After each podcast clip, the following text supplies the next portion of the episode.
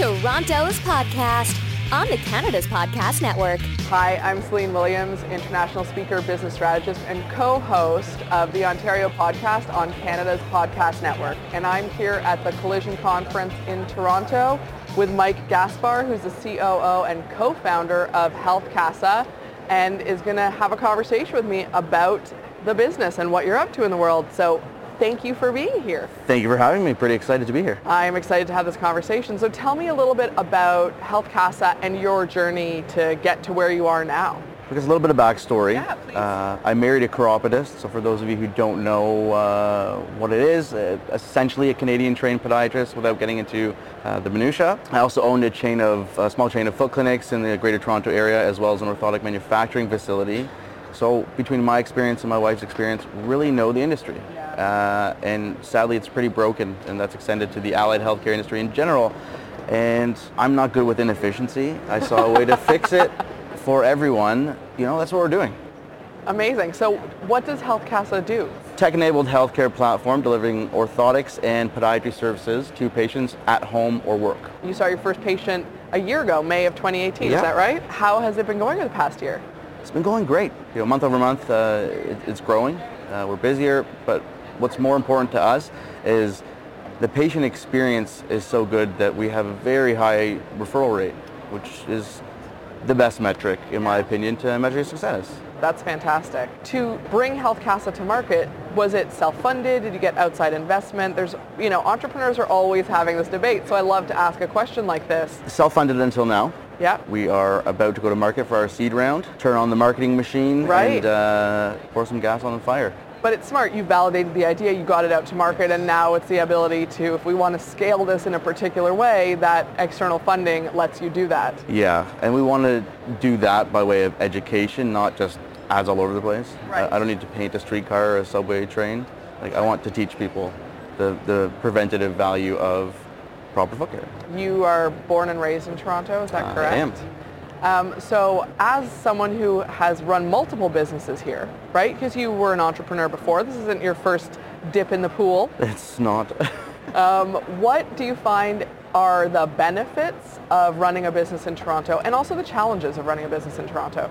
Toronto's the biggest city in Canada, so that's an obvious one. We don't really need to touch on that. There's more people here to sell to, to use my service. Uh, the tech scene is, I mean, we're sitting here at Collision in Toronto, and they want to make it almost three times bigger next year. Y- You can look at that like the international tech scene a- as a stamp of approval for Toronto as a city, as uh, a a work environment, as uh, a startup environment Yeah, challenges there's a lot of people out there doing a lot of stuff so you're always competing for people's attention be it for ads for facetime for money that that's probably the biggest challenge i guess yeah, that's fair. and traffic traffic sucks That is probably the most honest response from a Torontonian I've had yet, because if they didn't say that they're lying I agree. That, that would probably be my number one is, is traffic for sure.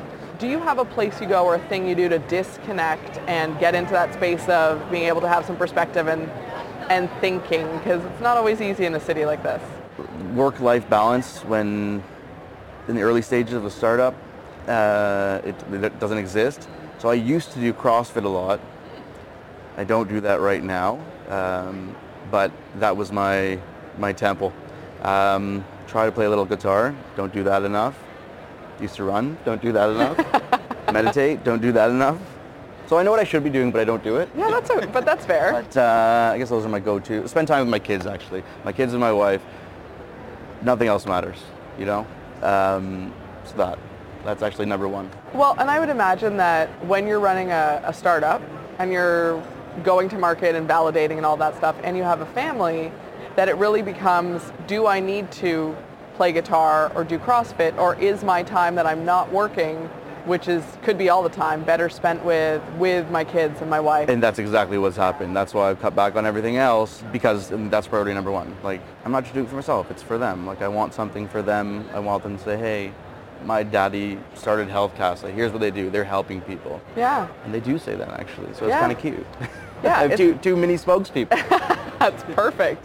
There's a legacy in there, right? Like, and legacy is important for a lot of people, and and It's not a bad thing if that's part of the driver. Right, and not in an egotistical way, but in, Yeah. uh, in a very genuine way. Like, Absolutely. I want to leave my mark. We're not around here forever, and I'd like to put some good into the world. Yeah. That's, as ca- cliche as that sounds. I don't think it's cliche at all. I think it's a really great thing to be aware of. What has been some of the best advice that you've been given? Don't pretend like you know everything. Amen. Yep. Don't think that you have to know everything. You don't. You know, your two, two of your best friends uh, when owning a company are going to be your lawyer and your accountant. I'm not a lawyer and accountant, and if I try to be, I'll guarantee to make a huge mess. Yeah. Um, I'm none of those people, so be able to delegate and be okay with that. Just be careful who you delegate to, Sure. you know, and they have to be a good person first and know what they're doing. Prior to being a first-time entrepreneur, is there any advice you'd give that version of yourself now, knowing what you know now? Uh, start meditating earlier. Keep working out Yep. because your health suffers mental and physical and we, we take our health for granted uh, i think uh, especially when we're younger you hear all the jokes like oh i just turned 30 i just turned 40 whatever and i really feeling it now i'm really feeling my knees walking around the show like you hear it all the time obviously my feet feel great Right. but um, a little bit of a plug for. right because of health casa That's right. Um, you don't take care of yourself, you can't take care of others. Like, Yeah. They teach you that when you're learning to be a, a lifeguard or swim instructor. Like you approach someone, they try to pull you down, you're both drowned. Right. Right. It's not selfish to take care of yourself first, and we often get into that. I don't want to be selfish, and it's not. Yeah, I mean, it's all, there's also definitely a Canadian element in there. You know, we're, we're all, you know, running around saying sorry. All Uh, the time. If you're taking care of yourself and only yourself, then yeah, you're selfish. If Sure. you're taking care of yourself so you're better positioned to take care of other people, you're a good person. slightly more personal question, but what are the top two or three things on your bucket list right now? You're like, these are the next couple things I really want to do, business or not. I mean, it can be personal things. Definitely want to go skydiving. No, I love that. although with every year that passes, I'm scared of it more and more, but I'm really passionate about what we're doing, and it sounds like super rehearsed, but I feel like if we can get more people paying attention to their health and make it convenient, and we can also get the government to somehow help adopt different modes of, of access to healthcare, then we'll be a healthier country, we'll be a healthier society. Uh, and if I can play a role in that somehow, that's huge. Like, I'd die a happy man. It'd be cool to meet some, some interesting guitarists, I guess. Oh, there you go. Uh, I said I play guitar. My wife teases me. She says I have a man crush on Dave Grohl.